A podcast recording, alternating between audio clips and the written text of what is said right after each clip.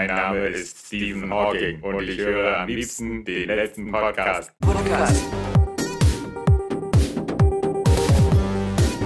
Live on Air.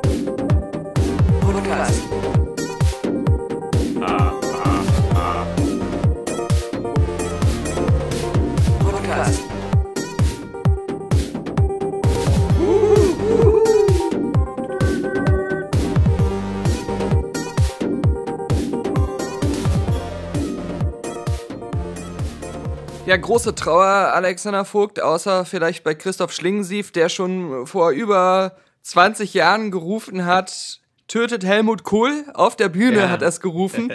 Und jetzt äh, quasi äh, nach seinem eigenen Tod ist es wahr geworden. Helmut Kohl hat sich quasi selbst getötet auf natürlichem Wege. Ja. Äh, der, Dich aussitzen. Der, Dafür war er ja bekannt.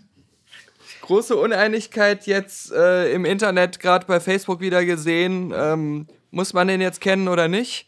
Diesen Mann, der da gestorben ist. Nee, aber, aber natürlich wird jetzt wieder debattiert. War er ein großer Kanzler, ein toller Politiker, ein europäischer, eine europäische Ikone?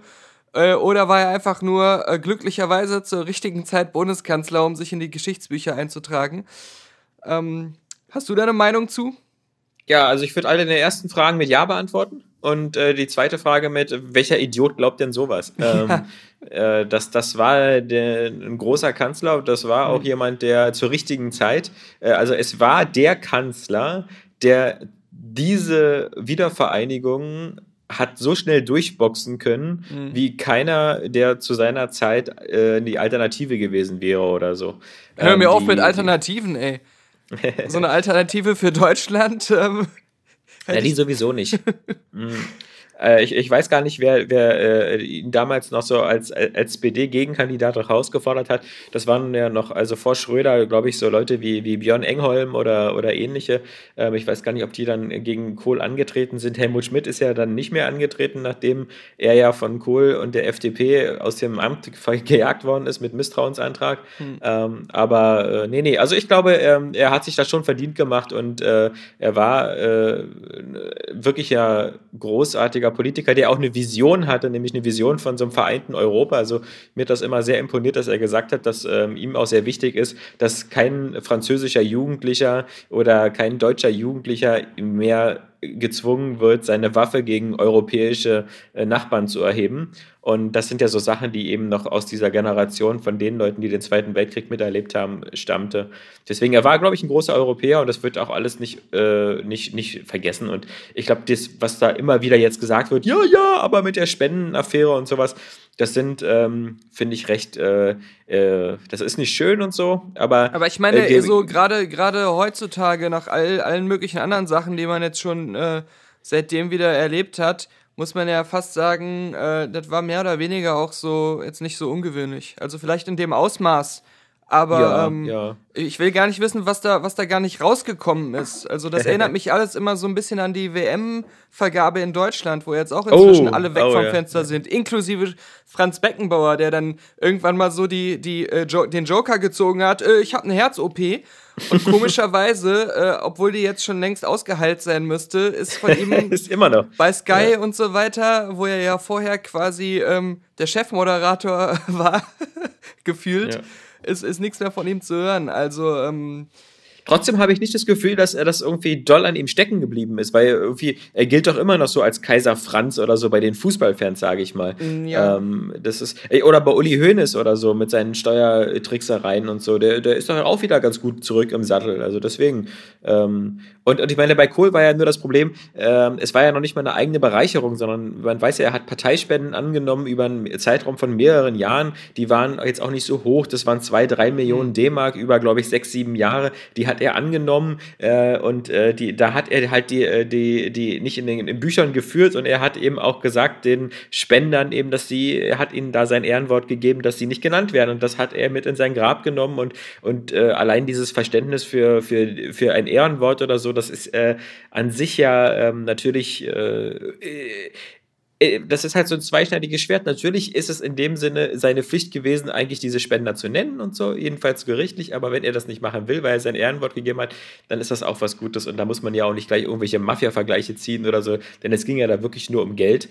Und ähm, mhm naja, das ist ja, die, die, CDU hat das ja auch alles nachversteuern müssen und, und mit dem Parteifinanzierungsgesetz, also die gesetzlichen Strafen wurden ja da alle, alle gezogen, alle Register und äh, deswegen, äh, ich, glaub, ich glaube, dass das politische Vermächtnis halt für, für so ein vereintes Europa und für, eine, für ein vereinigtes Deutschland, ähm, das ist halt schon, das kann man ihm nicht wegdiskutieren. Und ich glaube halt eben auch, dass andere Politiker zu der Zeit das ähm, vielleicht nicht alles so durchgeboxt hätten, jedenfalls nicht so schnell, denn äh, wenn man überlegt, so vom äh, der Fall der Berliner Mauer halt, Zeit äh, von ähm, November 89 dann bis zur, bis zur Einheit. Das war ja nur wirklich ein sehr kurzer Zeitraum von, von knapp über einem Jahr und deswegen, also, das, da, da, hat, da, da war schon viel politisches Geschick und, und Gespür notwendig, um das so durchzukriegen. Und wie gesagt, ich, ich kann mir das nicht vorstellen, auch heute nicht dass nicht äh, die, die meisten Politiker, die irgendwie annähernd in solche Sphären kommen, das überhaupt schaffen können, ohne solche Sachen wie diese Spendenaffäre äh, irgendwie in irgendeiner Form auch gemacht zu haben. Also, äh, ja, glaube ich nicht. Also, nur, also,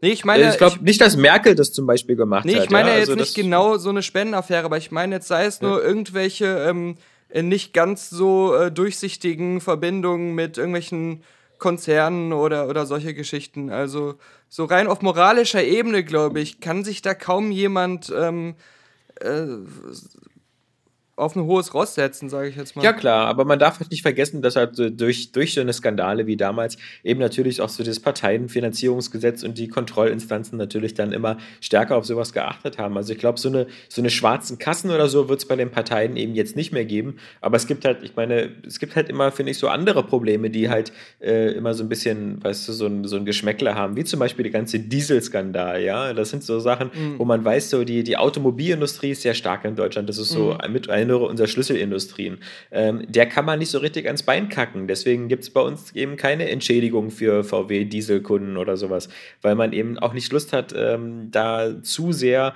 unserer eigenen Hauptindustrie den, den, den, das Standbein abzusägen ähm, das könnte man jetzt so als, krassen Lobbyismus und so verstehen, aber auf der anderen Seite halt, wenn du so wie in Deutschland mehrere Millionen davon abhängen von der Autoindustrie, kannst du die jetzt auch nicht so äh, super torpedieren. Das ist ein schwieriges Geschäft. Aber der Punkt war ja, Kohl, äh, wie gesagt, war für mich schon jemand, der sich in der Politik verdient gemacht hat. Das einzige Betraurige an Kohl finde ich halt diese bescheuerte Kaktussi, die er in den letzten zehn Lebensjahren da ähm, an Land gezogen hat. Irgendwie diese 35, also er hat sie ja irgendwie kennengelernt, da war sie 35, das war jetzt aber auch schon über zehn Jahre her. Ähm, und äh, diese, diese neue Frau, glaube ich, die, die hat äh, seinen Lebensabend mhm. nicht gerade bereichert. Also die, die scheint ja so ein Control-Freak zu sein, die da äh, versucht hat, Presse und sonst was alles abzuschotten von ihm. Und was ich besonders traurig finde, halt eben auch seine Kinder. Er hat ja zwei Söhne und äh, die durften dann auch nicht mit, mehr mit ihm sprechen und so. Und die, ähm, ich glaube, dass, äh, wenn man sich die Bilder anguckt, finde ich so die letzten Jahre, wie er aussah, gesundheitlich scheint die ihm auch nicht gut getan zu haben. Also diese, ähm, diese neue Leben, also seine Frau Hannelore Kohl, die hatte sich ja umgebracht vor, vor 17 Jahren, das war glaube ich 2001, 2002 rum, da hatte sich seine Frau umgebracht. Mit dieser das war ja auch so eine tragische Geschichte. Eine Lichtkrankheit, also was völlig Exotisches, ähm, äh, völlig Beklopptes, ja, ähm, dass man, also wenn man sowas bekommen kann, also wirklich, ähm, na vielen Dank, ja, wo du dann irgendwie nicht ans Tageslicht mehr gehen kannst und die ganze Zeit irgendwo in dunklen Räumen, also okay, Leute wie mich würde das nicht stören, weil ich, ich wollte äh, gerade sagen. sowieso immer äh, aber ich, ich, ich kann mir vorstellen, dass das andere Leute schon, schon stört. Und äh, deswegen mhm. da war, war natürlich auch traurig, dass das ähm, da so, ein, so ein Schicksalsschlag war. Ja. Also, wie gesagt, also für jemanden, der also so ein, so ein reichhaltiges politisches Leben hatte und, und mit 87 Jahren dann eben gestorben ist, ist er jetzt auch nicht wieder so ein überraschender Tod oder wieder so jemand, der so frisch äh, auf der Blüte seiner Zeit aus dem Leben gerissen worden ist. Alles okay. Viel peinlicher finde ich dann schon eher sowas. Ähm, wie äh, die, die, äh, wer auch gestorben ist, ähm, jetzt gerade, äh, ist dieser John Evelson, ja. Das ist der Regisseur mhm. des ersten Rocky-Films. Und mhm. ähm, der ist nur im Alter von 81 Jahren an Bauchspeicheldrüsenkrebs gestorben. Keine schöne Sache natürlich. Aber was ich immer hasse, sind diese ganzen ähm, Tweets und Be so Mitleidskundgebungen. Und den, den Vogel hat wieder Sylvester Stallone ab geschossen, der den natürlich auch ähm, gut kannte, weil er ja Rocky 1 und Rocky 5 mit ihm zusammen gemacht hat. Und dann schreibt er auf Instagram, Ruhe in Frieden. Ich bin sicher, dass du bald im Himmel neue Hits drehen wirst. Danke, Sly. Weißt du, ich finde, so eine, so eine Kommentare, die klingen immer so, als ob die ein Achtjähriger geschrieben hat oder ja. so. Ähm, ich, ich, also so, ich kann mir nicht vorstellen, dass Sylvester Stallone im Kopf wirklich so geistig deformiert ist, dass er glaubt, dass der jetzt im Himmel Filme dreht. und ich, ich, äh, und da ich weiß, dass er das nicht glaubt, also jedenfalls nicht glauben kann, setze ich mal einfach voraus, ist das einfach nur so eine banale, naive Scheiße. Ja, mhm. man, man, man kann doch gerne schreiben, irgendwie, man, äh, wenn man schon so Plattitüden verwenden will, dann doch gerne wieder das oft genutzte, ich bin in Gedanken bei der Familie oder so ein Schwachsinn, ähm, der natürlich auch nicht stimmt, denn man ist ja selten mit den Gedanken bei der Familie. Ähm, aber, aber ja, so eine Plattitüde, so, so, ein, so ein Tweet, so, ähm, ähm, wie es ja auch schade, dass bei, er, bei Prince und David. schade, dass er tot ist. Äh, hier seine besten Filme oder so sowas in die Richtung. Also, dass man nochmal so einen Überblick hat, was ja, hat genau. er eigentlich gemacht. Dass man sich daran erinnert, was, genau. Genau, sowas ist zum Beispiel eben äh, an seine Verdienste erinnern oder ähnliches, aber, aber nicht sowas, oh, ich hoffe, Helmut Kohl ist jetzt äh, der Kanzler im Himmel. Mhm. Ja, also Nein, viele sagen aber dann auch bitte nicht. ja, also Christoph Schlingensief zum ja. Beispiel. oder Helmut Schmidt. Den habe ich nicht gewählt. Mein, mein Bruder, ähm, der äh, als ganz kleiner Junge, wahrscheinlich noch jünger als äh, dein kleiner Leo, war ein riesen Helmut Kohl-Fan damals. Und er hatte. Das war für ihn so eine Art Superheld. Er hatte so ein, so ein Kindersmoking, was immer super gruselig aussah, weil er echt aussah wie so ein perfekt maßgeschneiderter äh, kleiner äh, Politiker dann immer. Äh, das war sein ähm, Helmut Kohl-Anzug. Und er hatte ähm, als Berufswunsch, Bundeskanzler Kohl zu werden. Ja, ja, genau. Nicht Bundeskanzler, nee. sondern schon Bundeskanzler Kohl. Ja. Ich muss jetzt aber wieder so doppelt schmunzeln. So mein Bruder, der alle sozialen Netzwerke meidet, der versucht so wenig wie möglich von sich Spuren im Internet zu hinterlassen. Äh, dessen äh, letztes Wiki-Eintrag ist gerade wieder um eine peinliche Kindheitsgeschichte bereichert worden. es gibt so ein legendäres Foto von diesem kleinen, dünnen Männchen, das äh, sagt, ich werde ähm, Bundeskanzler Kohl, was man auf dem Foto natürlich nicht hört. Ach so? so weit waren wir da noch nicht. Weißt du, was du auch nicht hören könntest? Nein. Wenn ich jetzt hier langsam leise mit meinem Fidget Spinner spiele. Nein, du hast jetzt auch so ein Ding, weil als ich, ich war ja. Ähm, Natürlich habe ich keinen, das war nur ein Spaß. Aber ich, vergangene Woche war ich in Bernau äh, grillen bei dir. Ja. Auf dem Weg dahin bin ich über euer Zigeunerfest gegangen, was da gerade war. Genau. Und da habe ich doch glatt gesehen, dass jeder von diesen schäbigen ja. Verbrecherständen da, äh, ja. selbst der Typ, der nur eigentlich Sonnenbrillen anbietet oder ja. der Typ, der nur Türschlösser verkauft, alles, was es mhm. immer auf diesen Märkten gibt, jeder mhm. Idiot, auch die Fressstände hatten da Fidget Spinner zu Hunderten auf den Tischen liegen.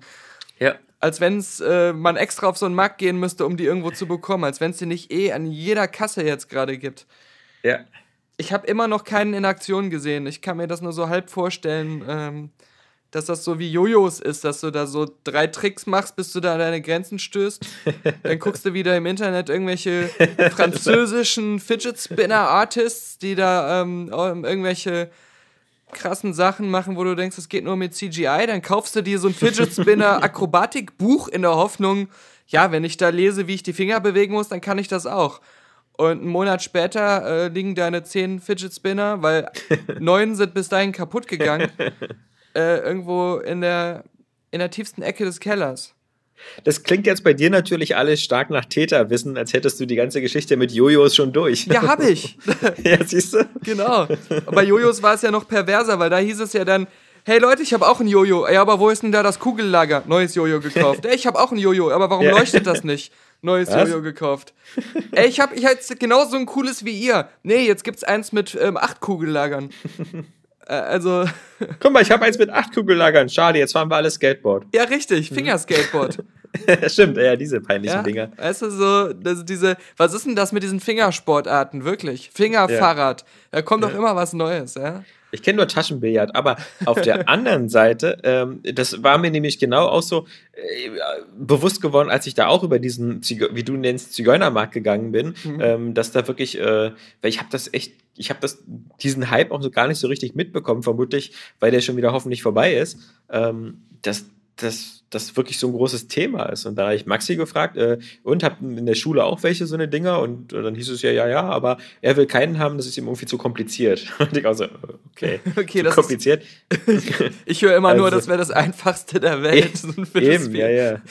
Also ich, ich habe auch den Eindruck, man hält den nur in der Hand und, ja. und, und dreht den. Also, äh, und das soll dann irgendwelche ADS-Kinder beruhigen oder keine Ahnung. Ich wette, der nächste Trend wird dann wieder so ein Comeback von diesen, kennst du noch diese? Jojos. Nee, diese, diese Vögel, die so auf der Fingerspitze äh, balancieren können, weil da so ein äh, Gewicht im Schnabel ist, der so perfekt dieses Gleichgewicht trifft. Und oh, dann, dann nee. sieht das so aus, als wenn du so eine riesige Figur so nur auf der Schnabelspitze balancieren kannst. Äh, diese Dinger. Okay. Die gab es auch die dann immer im Yps-Heft als Gimmick und, und so. Die gibt es bestimmt immer noch im Spielzeuggeschäft irgendwo. Die habe ich irgendwie verpasst, aber, aber ich würde halt wirklich ganz gerne mal echt wissen, wie, wie, wie, wo dieser Hype überhaupt herkam. Also, welcher YouTuber hat dann irgendwann mal gesagt, so, guck mal hier, äh, ich, ich habe jetzt so einen Spinner in der Hand. Also, ähm, das, das, muss ja irgendwo, die Origin-Geschichte von diesem Quatsch muss ja irgendwo nachvollziehbar sein, denn das gibt es ja höchstens seit erst seit fünf, sechs Wochen oder sowas. Mhm. Ähm, und, und ja, dann, dann plötzlich. kam sowas ja. immer von der Straße. Ja, da, da aber, aber an dem Tag, wo wir bei mir gegrillt haben und du über unser schönes Husitenfest gelaufen bist, ja. da weißt du ja auch, dass äh, Bernau sozusagen der, der, der Veranstaltungsort noch für einen ganz besonderen Kölner war. Denn da war ja. Pietro Lombardi? Pietro Lombardi war ja in Bernau an demselben Tag. Hättest du noch äh, vorbeifahren können, ja. Mhm. Der, ist, der, der ist ja, der wohnt in Hürth, aber der kommt, glaube ich, woanders her, aus, aus Frankfurt oder so. Ach so. Ich, glaub, ich weiß nicht, ob der äh, wirklich Kölner ist, aber vielleicht irre ich mich auch. Ich bin da in der. Ich habe seinen Familienstammbaum lang nicht mehr im Express gelesen. Boah. Alexander Vogt ist gerade verstorben. Ich schreibe schon meinen Tweet. Meine Gedanken ja? sind bei seiner Familie. nee, schreibt, dass er ja hoffentlich jetzt im Himmel Podcasts macht. Ja, mit Helmut Kohl. ja. Äh, Ey, man, dieses. Himmelskonzept, ich habe das letztens wieder so gedacht. Ähm, ich, ich langsam, jetzt je älter man wird, glaube ich, umso mehr hofft man, dass es den Himmel und das Nachleben einfach nicht gibt.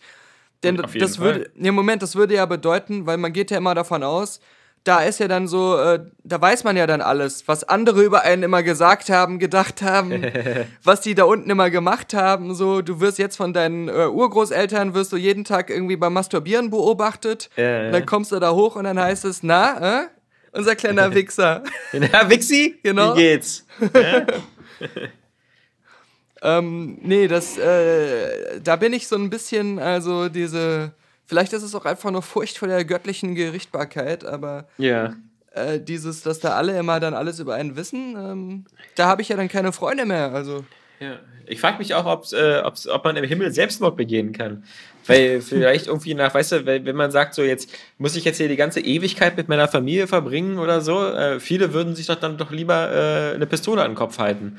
Aber das geht ja dann nicht. Ja, richtig. Oder ob, oder ob man dann vielleicht einfach umzieht dann in die Hölle. Also ob das, ob das möglich ist. Und ob man da einen Nachsendeantrag stellen muss. weil, weil die meiste Post zuerst dann an die Himmelsadresse geht und dann, dann ist man aber ja verzogen. Ja. Da gibt es schon gewisse, gewisse ähm, Logiklücken in dem ganzen System, finde ja, ich. Ja. Also das, äh, ja. Weil vielleicht will man ja die Ewigkeit lieber in der Hölle verbringen so, und ein bisschen mit Hitler und Stalin abhängen und, und mit denen so ein bisschen um die Häuser ziehen. Also, nee, das, das, das Konzept einfach auf unserer normalen, schönen Erde Sand zu sein, das, ja. das ist mir dann doch ein bisschen angenehmer, habe ich den Eindruck. ist auf alle Fälle entspannter und chilliger. nee, das ist, das ist ähm, ähm, wirklich gut, aber wie gesagt, ähm, nicht wenn du Sylvester Stallone bist. Ähm, da gehst du ja davon aus, dass du da deine Jobs der, der, der im Jenseits noch weiterführst. Also äh, viel Spaß beim, äh, beim Schneiden von Videos in den nächsten 10 Millionen Jahren. Ja, da wirst ja? du so mir nichts, dir nichts so ähm, aus der Rente rausgerissen. So. Ja, mit, genau. Über 80. Bist froh, dass du die Scheiße nicht mehr machen genau, musst. Genau, mit 87. Kannst ja. kaum noch lesen, musst dann auf einmal wieder da vor dem Parlament so eine Wiedervereinigungsrede halten. Ja, klingst wie so ein republikanischer Senator. Ja. äh, ich weiß nicht. Äh, ich ich ja. sehe nur ja. Stephen Hawking in seinem Rollstuhl mit seiner Krankheit da sitzen im Himmel. Ja. Und einfach nur so sein erster Kommentar ist so, ihr seid solche Arschlöcher. er braucht dann dafür aber ähm, zehn Minuten, um das einzutippen ja. mit seinem Auge. Und er sieht dann ja auch äh, im Himmel, wie unten dann vermutlich so die Technik voranschreitet und, und so Krankheiten wie seine total schnell heilen können. Aber im Himmel sitzt er halt immer noch im Rollstuhl. Hätte ich nicht etwas später sterben können. Jetzt brauche ich immer noch den scheiß Sprachcomputer im Himmel. Aber tausend Jahre später lacht er sie dann aus, wenn die Außerirdischen kommen und die Erde vernichten, so wie er es immer prophezeit hat. Ja, ja aber äh, war das nicht irgendwie schon in den nächsten 100 Jahren? Ja. Stimmt, ja. In, in, genau 100 Jahren hat er gesagt. Ach so, naja, kann ich mir in meinem Outlook eintragen. Ich habe einen anderen Film gesehen und zwar habe ich das Making-of gesehen von äh, Dunkirk. Aha. Und zwar im Kino. Aha. Bei einer Pressevorführung. Aha. Und zwar habe ich den Film gesehen. Ach, wie? Ihre. Jetzt aber den, den ganzen. Ihre beste Stunde, der auf Englisch anders der heißt. Finest, nicht der Finest Hour? Nee, auf Englisch heißt der Their Finest. Einfach nur Their Finest. Wenn ich mich so. nicht vertan habe. Ich glaube aber. Ich wusste gar nicht, was das für ein Film ist. Ich fand das äh, Poster sah ein bisschen cheesy aus. Und äh, bin aber einfach zur Pressevorführung hingegangen, weil es war halt relativ früh morgens und dann hat man halt einen Grund aufzustehen und äh, sich anzuziehen und dann bin ich da hingegangen. Und das war. Schön, dass du noch Gründe brauchst, irgendwie morgens um, aufzustehen und dich anzuziehen. Ja, stimmt. Also. aber das, ähm, das war so ein, so ein Film, der handelte von, der auch mit, mit äh, bekannten Leuten, also hier Bill Nye und ja. äh, äh, Gemma Arterton, die äh, bekannt ist aus Prince of Persia. Oder so Filme wie Immer Drama um Tamara. ähm, die spielt da eine Frau, äh, die Drehbuchautorin war, als äh, in England während des Zweiten Weltkriegs Propagandafilme gemacht wurden, die aber so als Spielfilme ins Kino kamen und die vor allem auch dafür gedacht waren, die Amerikaner wieder für den Krieg zu begeistern. Das war dann halt ein bisschen ganz einerseits interessant, weil was sie da gedreht haben, war tatsächlich äh, Dunkirk. Also es gab schon diesen Dunkirk-Film. Ja, so, okay. Ja, äh, du meinst jetzt. Ja. Es ging genau um diese, diese ähm, Geschichte, dass da irgendwelche Soldaten von Schiffersbooten gerettet wurden und so, was man da in dem Trailer von dem Christopher Nolan-Film sieht. Aber natürlich handelt jetzt dieser ähm, ihre beste Stunde-Film von diesem alten Dunkirk-Film. Und du siehst dann halt so hinter den Kulissen wieder, wie sie als Frau nicht wahr, richtig äh, wahrgenommen wird am Anfang und es ihr schwer gemacht wird, aber sie ist halt so clever und so eine gute Drehbuchautorin und dann soll sie natürlich auch die weibliche Perspektive in die ganze Sache reinbringen, um die Frauen auch moralisch so äh, zu stützen, dass sie auch beim Krieg ganz toll mitmachen. ähm, ich muss sagen, der Film war so okay, also der war jetzt ähm, nicht langweilig und war auch jetzt nicht schlecht gemacht, aber er hat auch das Problem, er wirkte wie so ein Fernsehfilm, wie so ein deutlich zu langer, ähm, mit, mit viel ähm, Lückenfüller-Szenen produzierter Fernsehfilm, wo das Budget halt nicht ganz so hoch war. Und dafür ist er ganz ordentlich, aber muss man halt nicht unbedingt im Kino gucken. Also auch trotz der, der Schauspieler. Ist halt so, so irgendwie ganz nett. Aber ich fand es halt irgendwie lustig, dass, dass es halt äh, Dunkirk war. Also ähm, naja, du darfst ja nicht vergessen, hier, ich sehe gerade ähm, äh, geschätztes Budget 10 Millionen und äh, Produktion bei BBC Films. Also das klingt so ein bisschen so wie eigentlich so eine Filmproduktion vom BBC, ähm, die, wo man dann gesagt hat, ach naja, können wir jetzt auch mal so einen kleinen Limited Kino ran spendieren, ja. Mhm. Ähm, sonst hätten wir die nur im Fernsehen gebracht. Ähm, was vielleicht auch nicht so verkehrt gewesen wäre. Aber ich meine halt auch nicht nur, was, was äh, das, den Produktionsaufwand und so angeht, da, das, dafür für 10 Millionen sieht er sogar auch äh, ziemlich gut aus.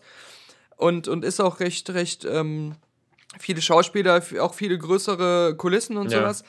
Aber was mich so genervt hat, war eher so ein Fernsehfilm-Stil. Du hast da in vielen Szenen so eine komische, heitere Klaviermusik immer so im Hintergrund. das ist immer auch so von der Atmosphäre, obwohl das da so mitten im Zweiten Weltkrieg ist, da auch immer wieder so Bombardements stattfinden und so. Hast du nie das Gefühl, das ist gerade während des Zweiten Weltkriegs, sondern das ist halt hier Rosamunde Pilcher.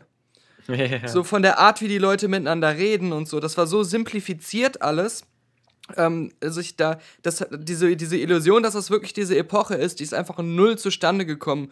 Und äh, die, mhm. die Story, die da erzählt wurde, auch mit so einer Liebesgeschichte zwischen der Drehbuchautorin und dem ähm, ihrem Co-Autoren, das ist alles so, äh, wirkt alles so hölzern, dass, äh, dass man das so man hat nicht so richtig dieses Gefühl, gerade einen geilen Film zu sehen. Also alleine schon von, von diesen Komponenten, die, die jetzt nicht so viel mit, mit dem Budget oder der Art der Produktion zu tun haben, sondern mehr damit, glaube ich, dass die Leute, die da hinter der Kamera waren, dass die einfach keine guten Kinofilmleute sind, sondern eher so. Doctor Who-Folgen für BBC sonst machen. Normal genau den Auftrag bekommen, fürs Fernsehen so einen Film für ein bestimmtes Publikum zu machen. Und das ist, glaube ich, mhm. nicht unbedingt das fürs, fürs große Kinopublikum dann so geeignet. Immerhin Gemma Atherton, auch nicht zu vergessen aus ihrer tollen Rolle der Gretel in Hänsel und Gretel Ach, Hexenjäger. Ja, ja, genau, ja. genau. Sie war mal äh. im versuchten Blockbuster-Bereich. Ja, können zusammen wir, mit Hawkeye. Ja. Genau, können wir aus der was machen. In der, in der Phase war sie mal da in Hollywood irgendwie. Aber sie war auch in dem Film jetzt, fand ich, äh, noch so mit am besten. Und ähm, auch der, der Bill Nye hatte super ähm, witzige Szenen. Er spielte halt so einen alternden Schauspieler, der ähm, über sich selbst dann auch irgendwann sagt, ich krieg halt deswegen Rollen, weil die jungen Männer alle im Krieg sind. ähm, das äh, natürlich auch dieses ganze Feminismus-Thema war in dem Film wieder auf so eine sehr plumpe, aufdringliche Art äh, so, so, so reingebracht, dass man es beim Gucken mit der Zeit sogar fast blöd fand. Also, äh, das haben sie nicht so ganz gut hinbekommen, dass man das ernst nehmen konnte. Das wirkte immer so ein bisschen unbeholfen, äh, wie sie wie es da ständig zur Sprache bringen mussten. so also total überzeichnet. Also halt erinnerte wieder an Flucht der Karibik 5 in der Hinsicht.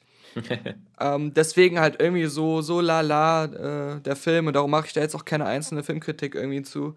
Äh, hab den ja eh auch alleine geguckt. Ähm, das äh, war. Ja, das war, das war der Film. War, war halt ein Grund, sich anzuziehen, war? Also. Ja, richtig, genau. Schön. Um ist doch immer mal wieder erfrischend, auch mal wieder Kleider zu tragen, oder? um 10 Uhr morgens in, ins Filmkunst 66 zu gehen und sogar was anzuhaben. Ich glaube, in dem ja. kleinen Kino wäre es sogar gar nicht aufgefallen, wenn man da nackt hingegangen wäre. Auf dem Weg dahin vielleicht. Durch die halbe Stadt. ich weiß ja gar nicht, ob du das schon gesehen hast, weil du ja gerade von so einem Period-Piece-Film gesprochen hast, also einen, der so in den 40er Jahren gespielt hat es gab ja vor kurzem so die ersten großen, vielen Setbilder äh, von Mary Poppins Returns. Ja, habe ich gesehen. Äh, der, der, der, heißt ja leider wirklich so. Mhm. ähm, also das, das, nach Batman Returns äh, kommt jetzt Mary Poppins Returns. Mhm. Ähm, und äh, für, für mich war ja Mary Poppins immer ein sehr, sehr äh, wichtiger Film in meiner, in meiner Kindheit und Jugend. Also das war einer so meiner Lieblingsfilme und ähm, Mary Poppins hat bestimmt auch dazu beigetragen, so ein bestimmtes Frauenbild zu mhm. prägen. ähm, und ja, äh, jetzt eben die, die ersten Bilder. Der Film kommt ja erst äh, Weihnachten nächsten Jahres ins Kino, aber äh, Emily Blunt ist da zu sehen als, als äh, Mary Poppins, die so ein bisschen so aussieht, als hätte sie irgendwie so eine Gesichtsprothesen, aber hm. ähm, das kann auch sein, dass sie auf den Fotos seltsam aussieht. Mir gefällt das auch nicht so. Also ich muss sagen, ich glaube. Mir gefällt das überhaupt nicht, was ich da sehe. Auf den Fotos sieht Emily Blunt so aus, als ob sie irgendwie versucht, Margaret Thatcher zu spielen oder so, weil sie hat so irgendwie so dicke Backen, als hätte sie irgendwie so wieder so, oder der Pate, weißt du, als hätte sie so irgendwie so Watte in den Backen. Aber was mir auch aufgefallen ist, irgendwie ihr Kleidungsstil. Irgendwas ist da, also ich kenne mich ja mit Mode nicht aus, aber irgendwie wirkt der mir zu modern dafür, dass die Sets so aussehen, als wenn das immer noch die Zeit von aus dem alten Film wäre. Ja. ja. Und äh, irgendwie passte der auch nicht so zu Mary Poppins. Also das war irgendwie vom Gesamtbild her auch fühlte man sich da nicht so zu Hause. Also wie bei den meisten Disney-Remakes, Reboots heutzutage. ich habe auch den Eindruck halt, ähm, dass, dass das wieder so ein Film ist, der wieder dieser, die, von so ein, von mehr von, von, von Marketing-Leuten geschrieben wird, als von Leuten, die irgendwie geile kreative Ideen haben, wie man die Figur weiterentwickeln kann und die Story. Denn ich finde, was man auf den Bildern sieht, sieht aus nicht wie eine Fortsetzung, sondern wie so eine Art äh, Remake oder so. Wenn es werden es so viele Sachen bemüht, die so erinnern, so an, an, an die, die, die Szenen aus dem ersten Film halt wieder, diese ganze, auch mit den ähm, Schornsteinfegern und auf den Dächern rumgehüpfe und, und naja, mit dem, ich weiß nicht, ob das ähm, der ist ja da wieder so ein Bird anscheinend, der wieder der Straßenmaler da, der den früher da von Dick Van Dyke gespielt worden ist. Ähm, also das Q spielt äh, den Vater. Ja. Hier, Ben Wisher. Mhm. Der ist ja, ist ja äh, meinetwegen nicht verkehrt. Ähm, mhm. das, Dick Van Dyke spielt ja sogar auch noch mit. Mhm. Also der Typ ist auch unsterblich. Also da müssen wir ja uns langsam auch äh, auf, auf Nachrufe einrichten. Das, der ist 1925 geboren. Also der ist jetzt schon 92. Mhm. 92 und dann noch ordentlich am Start. Also der hat ja auch irgendwie dann so ein Interview gegeben, weil jetzt waren ja diese, diese ganzen Set-Besuch-Geschichten und sowas. Ja. Und da hat er irgendwie gesagt, so, Mensch, wenn ich mir das hier angucke, das ist genau wie damals, das ist genau dieses Feeling, genau dieser Vibe und was es da noch so an äh, PR absoluten Bullshit gibt, ähm, den er garantiert ehrlich meinte. Ja, ja. Also. Whoever pays the check. der ist ja nur wirklich lange genug in dem Business, um zu wissen, wie es läuft. Richtig, ja. genau, genau. Ich habe ja, hab ja bald ähm, es ist ja tatsächlich jetzt bestätigt worden, obwohl man da noch lange nichts äh, von sehen wird, dass ich ein Interview mit Andy Serkis mache. Ja. Ähm, und dem Matt Reeves, äh, dem Regisseur von Planete Affen, der ja auch der Regisseur von Batman sein wird. Und äh, vorher, der hat auch noch einen anderen Film vorher gemacht, den man auf jeden Fall kennt. Äh, das weiß ich aber jetzt nicht mehr. Ähm, naja, fällt mir vielleicht gleich ein. Nur wieder so die Downside der ganzen Geschichte, obwohl ich das schon am 23 glaube ich, die Interviews habe. Erst ähm, irgendwann Mitte August, wenn der Film kommt, soll man das Interview dann releasen. Also das wird jetzt dann auch ganz lange auf Halde liegen. Mhm. Und die andere Sache ist, äh, jeweils fünf Minuten. Mhm. Wobei das natürlich dann auch immer heißt, inklusive Hinsetzzeit und, und so weiter. Getränke nachfüllen. Ja, und ähm, ich bin mal, also bei, bei gerade bei, bei Andy Circus will ich auch versuchen, jetzt äh, mal wirklich gar nicht über den Film zu reden und und mehr versuchen mal irgendwie ein paar interessante Sachen zu fragen hier, wie seine Meinung zu einem Thema ist. Und das wollte ich ja jetzt mit dir besprechen. Da haben wir nämlich mal diskutiert im Auto drüber. Ach so, ja, ob ja, ich weiß, vielleicht ja. er als äh, Performance Capture Artist nicht irgendwann auch ersetzt wird, weil die Computer der Zukunft den kompletten Film digital machen und du den Unterschied gar nicht mehr siehst zwischen echt und computergeneriert als Zuschauer, aber dass gar kein Mensch mehr an der an den Dreharbeiten beteiligt ist, also weil das alles aus dem Rechner kommt, ähm, ob das so die Zukunft ist. Oder, mhm. oder wie er das, ob er dann Filme noch gut finden würde, wenn das so ist. Mhm. Also der, der, der Kern unserer Unterhaltung war ja eigentlich eher so zu fragen, ob man ähm, so für, für, für ob es nicht möglich ist, bestimmte starke Geschichten eigentlich auch zu erzählen und denselben Effekt beim Zuschauer zu haben, äh, wenn sie rein digital sind. Und, und ich hatte da halt eben. Naja, so, aber so die, die Diskussion war schon, ob ja? Schauspieler generell durch CGI-Figuren in Zukunft ersetzt werden und es den Zuschauern egal ist. Ja, genau. Ja, ja. Ja. Äh, da ging es mir halt nur darum zu sagen, dass, dass ähm, wir jetzt immer mehr in den Filmen halt so eine plötzlich so tröpfchenweise eingefügten digitalen Figuren haben, so wie bei Star Wars oder, oder ähnlichem. Ähm, wo dann so eine so verstorbenen Schauspieler plötzlich drin sind. Die echten Schauspieler Oder, werden ja. digital überarbeitet. Wenn man jetzt Tom ja. Cruises äh, Körper sieht, als er da nackt sitzt in, in der, Bei Mumie, der Mumie ja. was total offensichtlich Oder, so dieselbe, äh, dieselben Effektkünstler wie beim Hulk am Werk waren. Und äh, ja, oder dieses Digital De-Aging, wo dann aber oft auch gar nicht mehr der echte Schauspieler unter dem digitalen Make-up ist, sondern ein, ein Stand-in, das ungefähr die gleichen Gesichtsform hat und jünger ist. Also das, das Spannende war ja nur, glaube ich, dass, dass, dass du ähm, äh, ja schon die Meinung vertreten hast, dass man, um so eine bestimmte emotionale äh, Reaktion beim Zuschauer zu, zu erreichen oder um bestimmte Geschichten zu erzählen, dass man da eben schon darauf angewiesen ist, dass das eben auch echte Menschen rüberbringen. Ja, meine Meinung, Und, das war, das war nicht meine Meinung. Okay. Dann erzähl doch mal deine Meinung. Wo, wo wir uns, glaube ich, einig waren, ist, dass man ähm, mit digitalen Figuren oder auch ohne einen echten Schauspieler einen äh, starken Film machen kann und auch emotionale äh, Reaktionen hervorrufen kann. Das schaffen ja sogar digitale Fische bei mir. Genau. Äh, das, ja. das schon, aber, aber was eigentlich mein, meine Hauptaussage war, dass ich mir es nicht vorstellen kann, wenn ähm, es überhaupt keine echten Schauspieler mehr gäbe, Mhm. Nicht nur jetzt in einzelnen Filmen, sondern generell nicht mehr, weil Hollywood einfach sagt, es ist günstiger und einfacher, ähm, alles mit digitalen Figuren zu machen und man kann den Unterschied nicht mehr sehen. Dann würde meiner Meinung nach das Kinopublikum Filme nicht mehr ähm, so leidenschaftlich gucken und das, das Thema Film wäre einfach so nicht mehr so interessant für die Zuschauer und das würde dann mehr so ein bisschen in der Nische verschwinden. Weil halt ähm, das, das Grundinteresse am Film sinken würde, sobald man weiß, wir sehen da generell keine echten Menschen mehr. Ähm, mhm. Weil viel von der Aufmerks Daueraufmerksamkeit und auch viel von dem, viele Filme sehen zu wollen, beruht meiner Meinung nach auch auf diesem Star-Faktor und darauf, dass man sich einfach für die echten Schauspieler, die echten äh, Regisseure, die echten, alle, die da beteiligt sind, dass man sich einfach für die interessiert. Und ich habe mich jetzt auch gefragt, warum weiß ich, dass Andy Serkis Gollum ist? Warum ist es wichtig äh, für mich überhaupt zu wissen, dass er Cäsar ist, dass er Snoke ist? Diese Informationen brauche ich doch gar nicht. Es reicht doch, die CGI-Figur im Kino zu sehen. Aber scheinbar ähm, ist das doch was, was äh, irgendwie für mich ähm, das interessanter macht, ähm, mhm. zu wissen, dass der das ist. Und wenn das wegfällt, dann glaube ich, könnte Planet der Affen immer noch als einzelner Film funktionieren. Aber das Thema Film an sich würde für mich ein bisschen an Relevanz verlieren. Mhm. Ist aber nicht schlimm, ähm, weil wie gesagt, ich, ich, ich, das ist für mich kein Prozess, der nächstes Jahr beginnt, sondern so äh, vielleicht ein Prozess, der 20, 30 Jahre braucht. Auf der anderen Seite muss ich sagen, wenn du sehen willst, wie so eine Welt aussieht, dann schau dir einfach die Computerspielewelt an, weil da ist es seit zehn Jahren de facto so, dass alle Geschichten nur von Computerfiguren erzählt werden.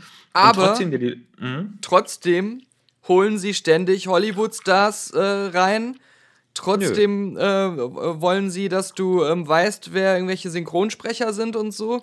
Genau. Also sie versuchen da doch auch ähm, echte Menschen immer in der PR einzubinden, weil sie das für einen wichtigen Faktor halten. Also Terry Crews ist auf einmal in Cracktown 3. Genau, aber der ist nur in den Werbesachen drin.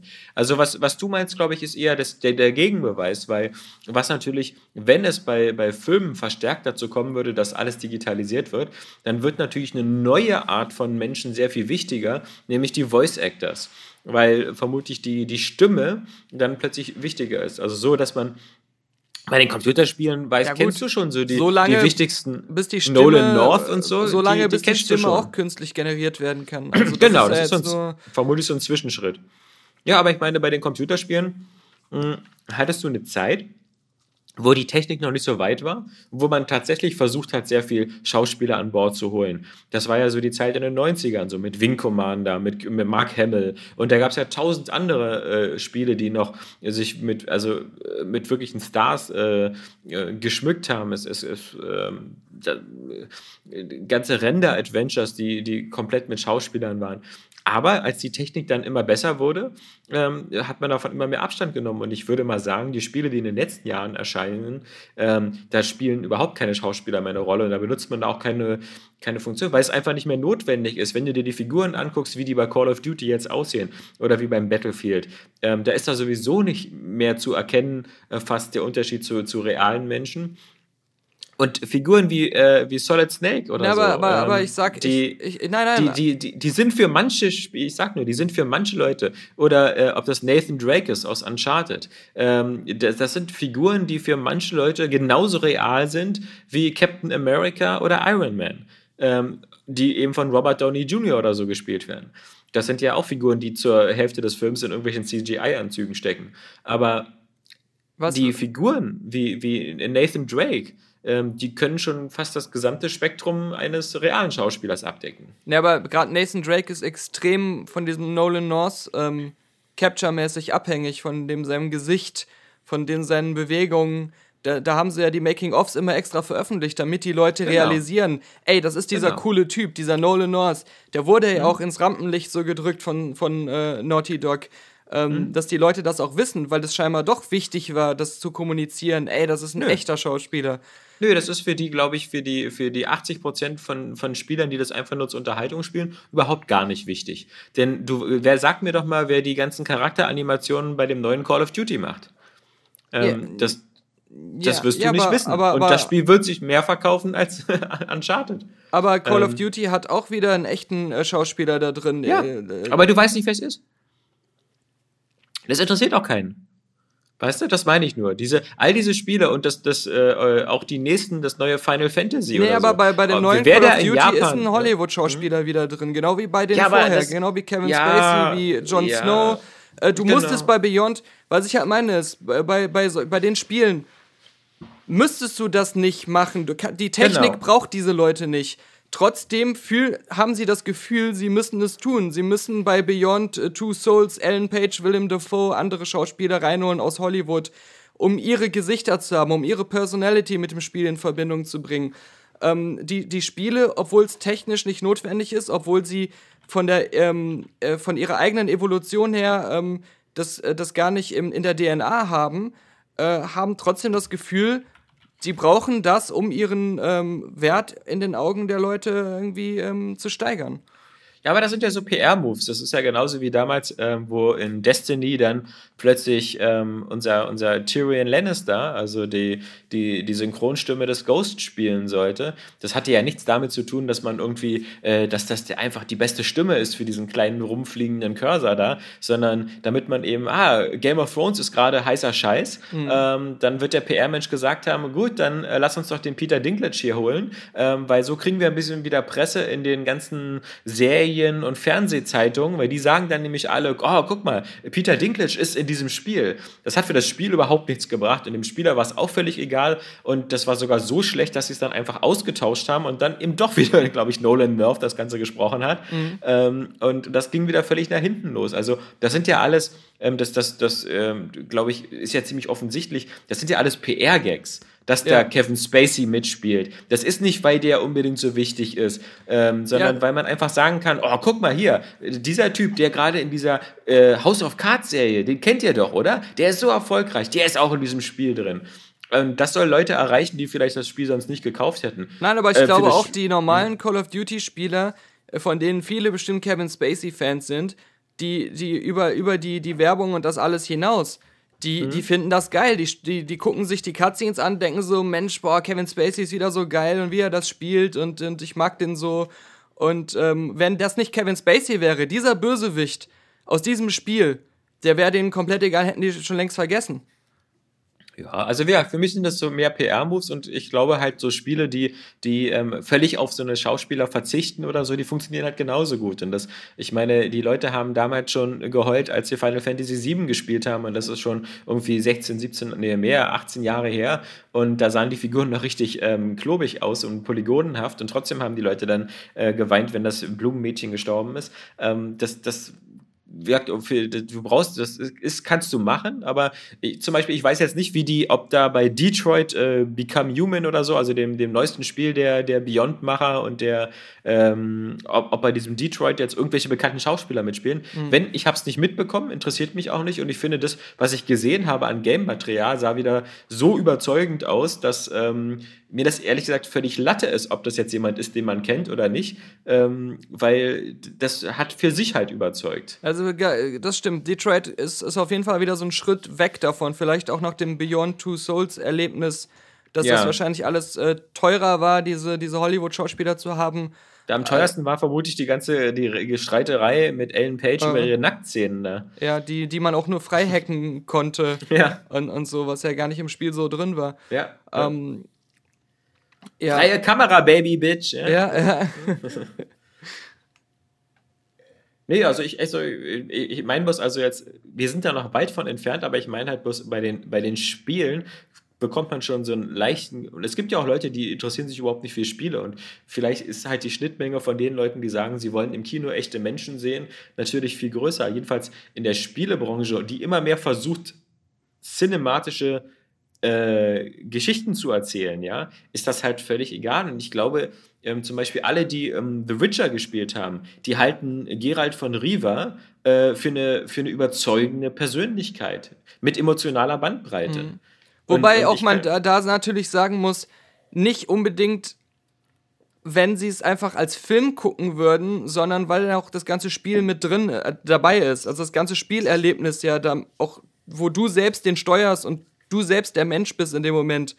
Ähm, das, das kommt ja noch dazu. Also, ähm, das ist ja bei Spielen nochmal der Unterschied. Das sind für mich aber immer fast zwei getrennte Welten, gerade bei solchen Spielen, weil wenn ich jetzt so die rein spiele und ich latsche so durch die Gegend und verkloppe so die Gegner, dann ist es für mich wieder so, so eine typische ähm, Spielmechanik, wieder Knöpfchen drücken, ausweichen, sonst was. Da bin ich gar nicht so sehr involviert. Aber bei den Cutscenes, wo ich eigentlich selber gar nichts machen kann, aber wo er dann meinetwegen sich mit Triss Merigold streitet oder, oder äh, mit jemand anders ins Bett geht, ähm, abgesehen davon, dass das immer alles so verdammt gut aussieht, weil die Damen da so hübsch sind, ähm, weißt du, da, da spiele ich ja gerade gar nichts, aber da, da gucke ich das dann wie, wie, wie ein Film. Natürlich nur wie ein zwei Minuten langen Film, weil die mhm. ganz kurz ist, die Sequenz.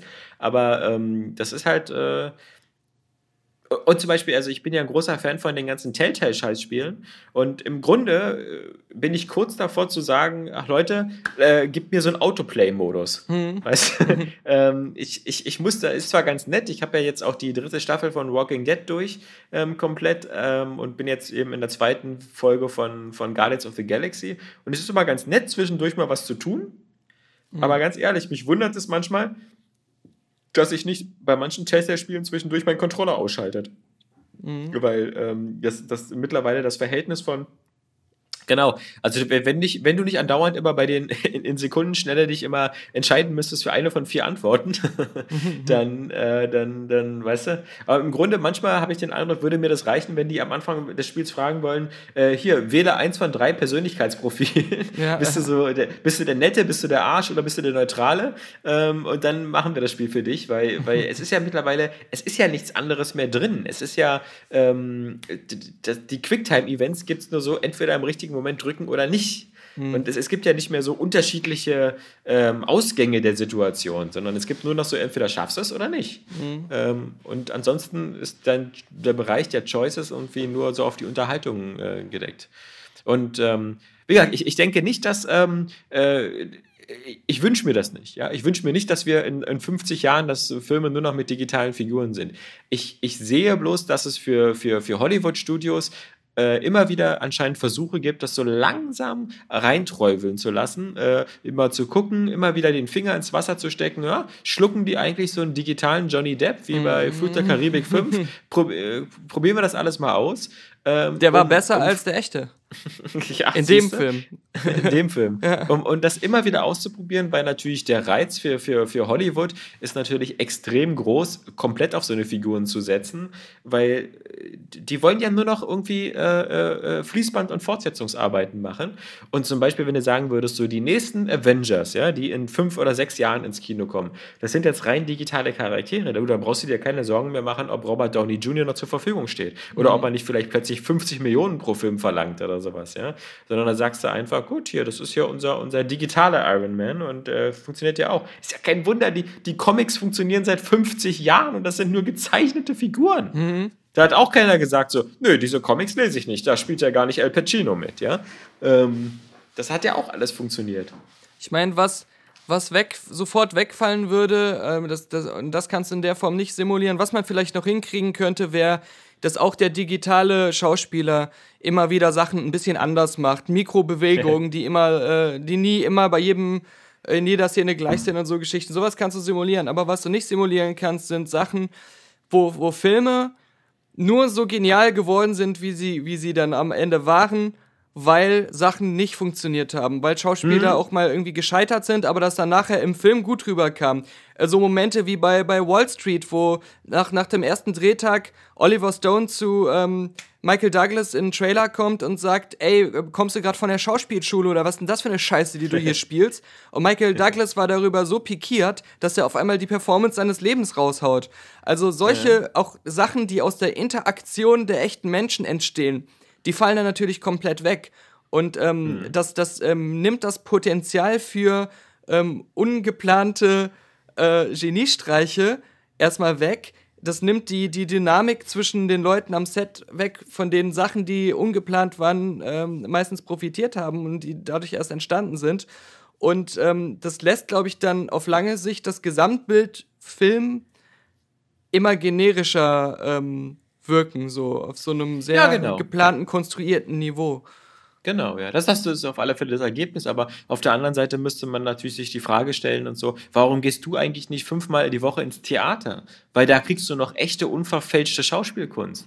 Ähm, was, was du guckst, sind, äh, mhm. ist, ist die beste Version von, von 30 Takes.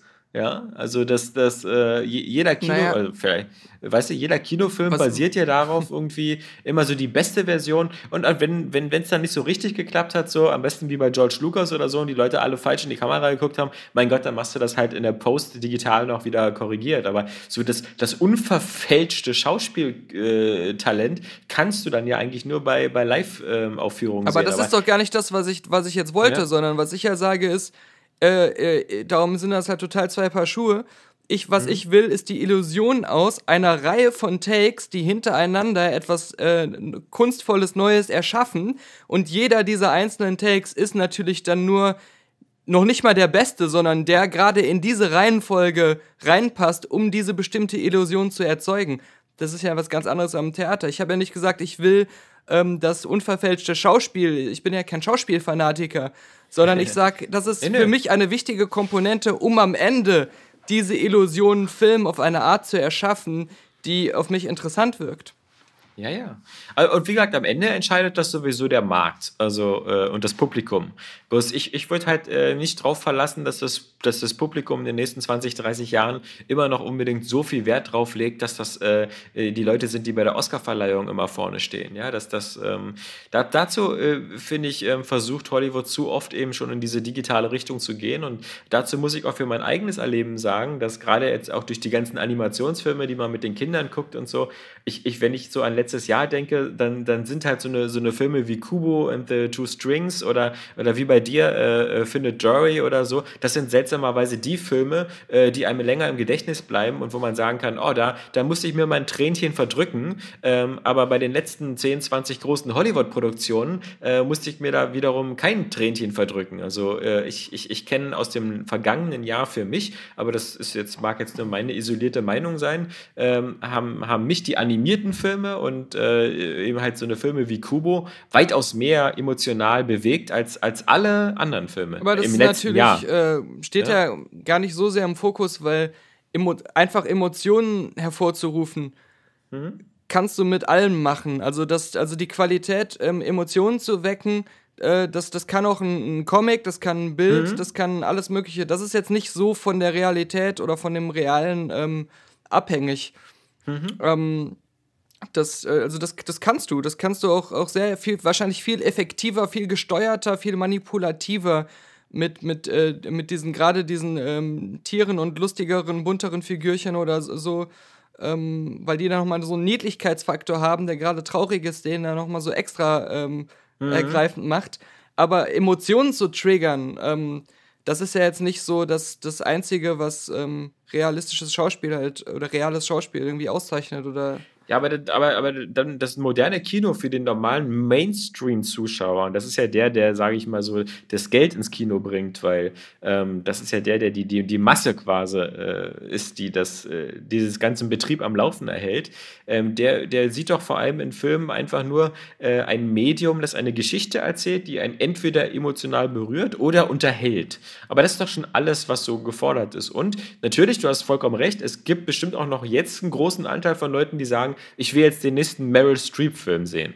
Ja, das, das, mhm. das gibt's noch. Aber ich denke mal, das ist ein, das ist ein Prozentsatz, der langsam so ein bisschen abbröckelt. Denn ähm, ich, ich sehe auch gar nicht mehr so ich, ich glaube, dass die coole Zeit, die wir so in den 70ern und 80ern hatten, wo es auch so die, die, die, die Blütezeit der Hollywood-Stars auch so ein bisschen, aber klar, die gab es in den 30ern und 40ern auch schon, dass man auch so, oh, neuer Film mit Clark Gable oder Humphrey Bogart oder so, muss ich gucken. Aber so diese, diese Superstars wie Arnold Schwarzenegger oder Sylvester Stallone, die aus dem Action-Kino kamen, oder Robert De Niro und Al Pacino aus dem Charakterfach, ja, ähm, ich, ich sehe die ja gar nicht so richtig nachwachsen momentan. Also äh, ich, ich sehe da keine 30-Jährigen oder oder so, die, wo man sagen kann, ich gucke mir jetzt jeden Film mit, äh, mit dem Typen an, weil der so schweinegeil ist. Ähm, sondern man guckt ja auch eher so, ah, ist der Film gut, ist der Film nicht so gut, ähm, lasse ich den Film aus oder den nicht oder so, weißt du? Das, äh, das, das ist ja schon, das, es gibt ja, glaube ich, gar nicht mehr so diese, diese starke Star-Power. Äh, ich glaube, die Mumie dürfte auch vom Einspielergebnis zeigen, dass, dass man mit Tom Cruise auch nicht jeden Scheiß verkaufen kann. Ja? Ich glaube auch, dass heutzutage die finanzielle Zugkraft von, von einzelnen Schauspielern ähm, total überschätzt wird aber ähm, und da keiner eine, eine sichere äh, Bank ist, was irgendwelche Einspielergebnisse angeht, zumindest in den USA, in Europa scheint ja die Mumie dann doch wieder ihr Geld zu machen, weil die Leute sich jeden Tom Cruise-Film angucken. Aber das kann ja alles switchen, wie bei der Spielewelt, weißt du? Die Spielewelt ist auch ein, äh, ein riesen, riesen Universum und da interessierst du dich plötzlich für die ganzen Spielemacher. Die meisten, die gerne zocken, werden vielleicht Hideo Kojima kennen oder so. Oder Warren Spector und so. Da sind auch die Menschen und, und dann interessierst du dich für die. Dann interessierst du dich eben plötzlich für die Menschen hinter der Kamera oder hinter dem Computer oder für die Regisseure und so. Ich glaube, sollte es so, so eine fortschreitende Digitalisierung im Filmbereich geben, dann rücken plötzlich diese Leute in den Vordergrund und dann werden so die Digital Artists plötzlich wichtig oder sowas. Ja, die äh, irgendwie, äh, dann hast du wieder Persönlichkeit. Ja, also das Genauso, total. Das, das ist auch ja. was, äh, da, da, da würde ich dir auf jeden Fall zustimmen, was, äh, wenn es so kommen würde, was dann passiert. Drehbuchschreiber haben zum Beispiel in der, in der, in der Filmwelt haben Drehbuch Drehbuchschreiber eigentlich ja fast noch nie eine Rolle gespielt. Mhm. Also jedenfalls nicht so in der, in, der, in der Breite, dass irgendjemand gesagt hat, so irgendwie, oh, das war jetzt aber, ich gucke mir jetzt immer gern die Filme an von diesem Drehbuchautoren oder so. Aber in der Spielewelt plötzlich merkst du jetzt, wo die Geschichten immer wichtiger werden, dass jetzt plötzlich jeder weiß, wer Amy Henning ist oder so. Mhm. Und, und, und äh, so eine Persönlichkeiten kommen jetzt auf einmal, werden wichtiger, wenn man sagt so irgendwie, oh, guck mal, das ist jetzt wieder ein Spiel äh, von dem. Bei, bei uns ist ja eher so, dass wir eher kotzen, wenn wir dieselben Namen hören, so wie, oh nein, das ist schon wieder was von Alex Kurzman, ja. lass, lass, mal, lass mal gleich wieder im Strahl kotzen. Genau, genau. Aber, äh, also ich glaube, diese, dieses äh, People-Business, äh, das könnte in der digitalen Welt halt auch weiter bestehen und äh, die, die Oscar-Verleihung könntest du auch weitermachen, aber dann würden halt da eben andere Personen ähm, in, in den Vordergrund stehen. Und das funktioniert ja bei den Spielen halt auch. Also das, mhm. das sehe ich jetzt gar nicht so sehr als, als Problem. Nee, also dass, dass sich das dann so entwickeln würde, das, das äh, sehe ich auch so. Und genau, die Spielewelt ist ein gutes Beispiel. Ähm, ist halt die Frage, äh, beim, ob, das, ob das dann beim Film gucken, ob da nicht doch das Gefühl fehlt, da steckt noch ein echter Mensch irgendwie hinter der Figur, die ich gerade sehe und ob das dann wichtig ist oder nicht, weil, also, der Erfolg der Transformers-Filme zeigt ja auch immer, äh, dass das keine Rolle spielt. Ja. Also, da, da sind ja echte Menschen dabei, aber du hast ja nicht den Eindruck, dass das Ich glaube aber, dass, dass da schon ja. jetzt hier ähm, gerade so Mark Wahlberg oder so noch ein, ein, Faktor sind, der, der da was hinzufügt für viele Leute. Ja, klar. Also, wer, wer jetzt Transformers komplett ohne, ohne so eine Leute. Der kann sich die Zeichentrickfilme ähm, angucken von früher. Genau, ja, ja, ja. Das, das würde auch nicht funktionieren. Aber ich, ich sage ja auch nicht so, geil, ich freue mich drauf, sondern ich habe nur den Eindruck, dass, dass Hollywood das immer öfters probiert und, und immer öfters versucht, digitale Figuren einzuführen und äh, ich, ich kann mir einfach nur vorstellen, dass das für Hollywood einfach zu verführerisch ist, äh, weil die Vorteile so krass überwiegen halt, so weißt du. Der, du musst dich mit keiner Gewerkschaft streiten. Du musst nicht hm. sagen, irgendwie, der darf am Samstag und am Wochenende nicht arbeiten oder so. Äh, das, das, musst du nur mit diesen armen Chinesen machen, die in der Rennlerfarm die ganzen Sachen machen. Ähm, aber äh, Du musst keine Gehaltsverhandlungen führen mit deinen digitalen Stars. Mhm. Äh, du musst nicht äh, Sorgen machen, dass sie übermorgen beim Autounfall ums Leben kommen oder so. Ja? Dir, dein, dein digitaler Captain America, den kannst du für ewig verwenden. Ähm, und ich meine nur, ich sage nicht, dass das geil ist oder äh, dass ich will, dass morgen alle Ar Schauspieler arbeitslos sind. Ich, ich, ich sehe bloß diese, ich habe den Eindruck, diese, diese kleinen Versuche äh, und äh, ich habe kein Vertrauen darin, dass das Hollywood ähm, sich diesen Sirenenrufen äh, auf Dauer verschließt, sondern dass da Leute dann sagen, okay, probieren wir es mal, ja, mal gucken, ob es funktioniert. Ähm, und vielleicht kommt ja dann noch so eine Abwehrbewegung und die, und die Leute stehen dann halt wieder so auf, auf ähm, mehr wirklich schauspielgetriebene Kammerstücke und, und der nächste Manchester by the Sea ist dann plötzlich so ein, so ein 500 Millionen Dollar Einspielergebnis-Hit. Mhm. Ähm, aber ich glaube es halt nicht, sondern äh, ich glaube halt so, die, die Masse, die dafür sorgt, dass ein Film eine Milliarde oder zwei Milliarden einspielt, die wollen einfach nur äh, zwei, drei Stunden von ihrem Alltag abgelenkt werden. Und ob sie das nur vom echten Schauspieler werden oder von, von, äh, von, von einer Final Fantasy Figur, das ist denen dann im Zweifel egal. Hauptsache, sie fühlen sich unterhalten äh, oder bewegt, weißt du? Ähm, und da kannst du dann auch Lightning aus Final Fantasy 13 hinkriegen. Also bei mir jedenfalls. ja, also ich, habe nur gerade wieder so nochmal kurz an Inception gedacht, so gerade diese riesige Einstiegssequenz. Mhm. Und dann dachte ich mir, mhm. wenn, wenn der Film 100% realistisch komplett aus dem Rechner kommen würde, ja. Meinem, meinem Gehirn würde aber diese Referenz fehlen. Leonardo DiCaprio, ich weiß, dass der echt ist, weil ich weiß, dass ich den auch schon mal außerhalb des Films gesehen habe. ja. dann, dann glaube ich, wäre diese, diese Wirkung von Inception so, dieses, das atemberaubend zu finden, unterbewusst für mich wegfallen, weil, weil diese Referenz für mein Gehirn halt fehlt. Und ich sitze da nur und denke so, äh, dieses, was hier komplett aus dem Rechner kommt, ähm, das, das, das finde ich jetzt nur so halb aufregend. Sieht irgendwie geil aus und ist interessant, aber dieses, dieses letzte, dieses letzte Gefühl, das, das würde dann definitiv fehlen. Mhm, aber was, was ich dann noch, also da hast du recht, klar. Obwohl ich ähm, weiß, dass das alles da ja. nur eine Illusion ist und sowieso total getrickst ja, ja. ist, was ich da sehe, aber, aber wie gesagt, so diese, diese Verknüpfung in meinem Gehirn, so, ich weiß, dass dieser Mann, den ich da sehe, dass es den gibt. Ähm, was, sieh mal, wir beide sind ja nicht der Maßstab. Wir beide sind große Fans von Practical Effects und ich, ich, ich, liebe, ich liebe Practical Effects bei Stunts, ja. Ich, ich finde das immer viel, viel beeindruckender, wenn jemand wirklich über ein brennendes Haus fährt oder so. Ähm, aber das heißt ja nicht, dass, dass in der Masse die Leute das genauso sehen, weil ähm, auch Filme ohne Practical Effects halt ähm, sehr, sehr erfolgreich werden. Und ich meine, so ein, ich denke mal, so ein, so ein Valerian, ähm, wenn der jetzt in anderthalb Monaten oder so kommt, auf den ich mich sehr freue, wir werden da relativ wenig Practical Effects sehen, mhm. ja, äh, was ja auch nicht so schlimm ist.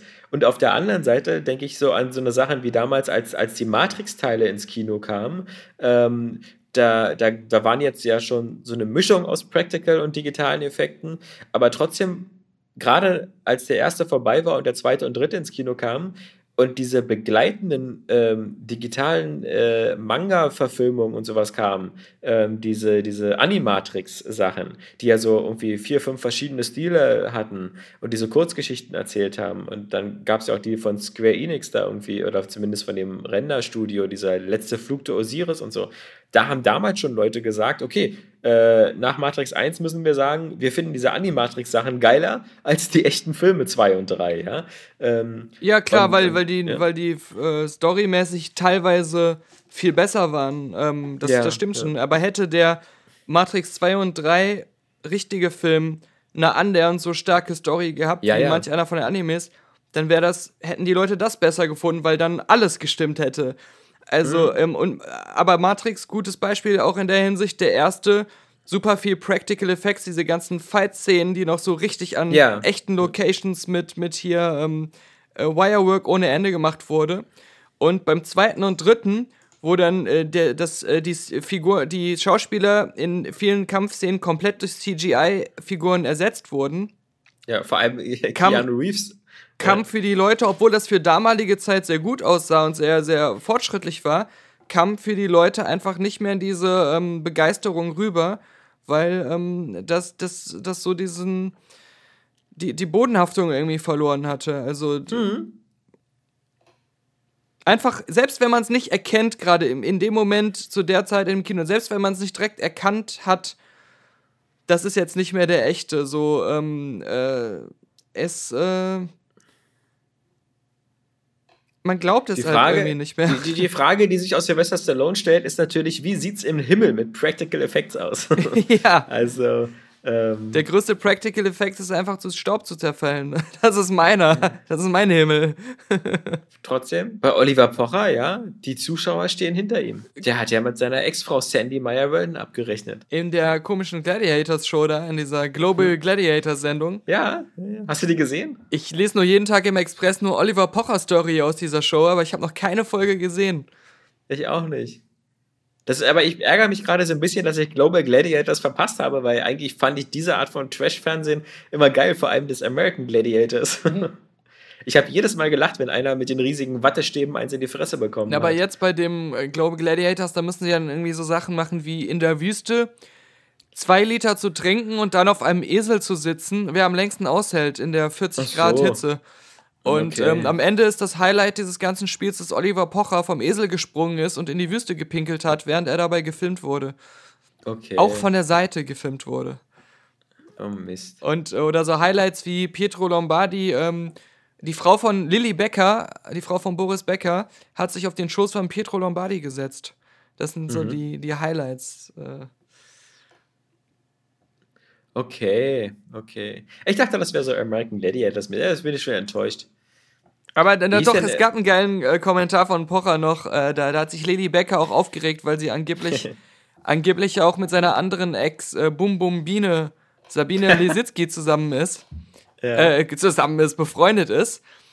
Da meinte ähm, irgendjemand so, naja, wie ist das denn, äh, mit so einer ähm, Top-Sportlerin zusammen zu sein, beziehungsmäßig, die dann immer so viel trainieren muss und so. Und er meinte, das weiß ich nicht, ich war noch nie mit einer Top-Athletin zusammen. Autsch! Und da meinte Lilly Becker so, ey, das ist aber jetzt nicht über Biene reden, so, Ja. das, das macht man nicht und das will ich jetzt hier überhaupt nicht haben. Ist ja auch eine Freundin von mir. Und, und Ja. Pocher meinte dann so, ey, hör mal, nur weil ihr euch zweimal irgendwie abends auf dem Bankett gesehen habt, seid ihr jetzt doch keine Freundin. so. nur weil Sabine so eine ist, die dann immer direkt, wenn sie einen nur eine Minute kennt, direkt ihr ganzes Leben ins Ohr heult, äh, seid ihr nicht miteinander befreundet. Ja, der hat Klasse, der Mann. Ja, der, könnte Rapper werden. Ja, besser als Raper. Im Synodom Ja, gab es ja großen Aufruhr. Da wurde, da wurde ein Mann mit einer, ähm, angeblich hat ein Augezeuge gesagt, mit einer Uzi im Hosenbund gesichtet. Okay. Und dann äh, wurden alle Kinovorführungen unterbrochen. Und die Polizei mit, mit ganz vielen Leuten mit Maschinengewehren kam ins Kino. Und äh, da gab es eine Durchsage, irgendwie Sicherheitskontrolle. Und dann wurden alle ähm, Zuschauer durchsucht nach Waffen. Ähm, natürlich bestimmt ein tolles Kinoerlebnis für alle Anwesenden. Auch wenn man noch so im Hinterkopf hat, diese äh, The Dark Knight Shootings in dem einen Kino da, wo die Zuschauer Ja. da erschossen wurden. Sitzt da im Kino, auf einmal siehst du da erstmal nur so schwarze Gestalten mit Maschinengewehren ins Kino kommen. Aber ähm, man hat den Mann nicht gefunden mit der Waffe, also vielleicht gab es den auch gar nicht.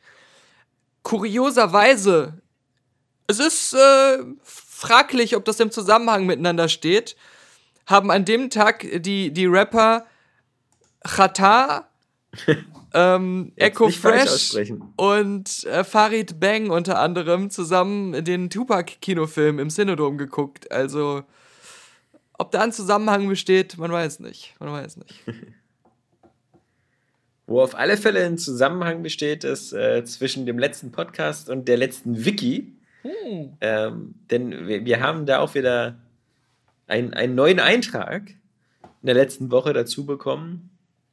Und zwar über die Dampfbügelstation, ja, Ah, die ich nur mal kurz in einem Nebensatz erwähnt hatte, weil ich doch jetzt beruflich verpflichtet bin, immer gebügelte Hemden zu haben. ich habe mehr über diese Bügelstation geredet als du, obwohl ich sie noch nie in meinem Leben gesehen habe. Fast alles erfunden war, was ich gesagt habe. Äh, hättest du dir ja am letzten Wochenende mal angucken können. Siehst du? Hast du wieder verpasst. Ich dachte, Ja. auf der haben wir gegrillt.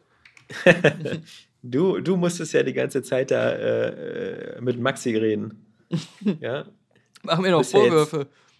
Du bist ja jetzt der, der zweite beste Freund von Maxi. Der hat mir so ein ähm, Lego-Auto von sich gezeigt, so ein neues. Und da ist mir sofort aufgefallen, dass die Fahrerkajüte, wo zwei Leute drin saßen, gar keine Türen hatte. Und äh, deswegen war so meine Idee dahinter, dass es vielleicht Sinn macht, wenn das ähm, Gefängnisinsassen sind, die als Alternative zum langweiligen Knastleben ein Gefangenenleben in einer Fahrerkajüte erleben müssen, wo sie dann immer die Leute überall hinfahren, aber sie dürfen niemals raus. ja. Siehst du, wie viel Fantasie ich für Lego mitbringe in so ein. Kinderzimmer? Übrigens, die, das Dampfbügeleisen, was ich benutze, das heißt Laura Star. Nur für die ganzen weiblichen Zuhörer, die sich gedacht haben, boah, wo kann man so eine tolle Dampfbügelmaschine bekommen? Ja, ähm, äh, unter dem Namen Laura Star zu finden. Aber in der letzten Wiki ähm, gibt es diesen neuen Eintrag zur Dampfbügelstation und die lautet wie folgt. Dampfbügelstationen sind der Thermomix unter den Bügelbrettern, sozusagen das Gucci des Wäscheglättens.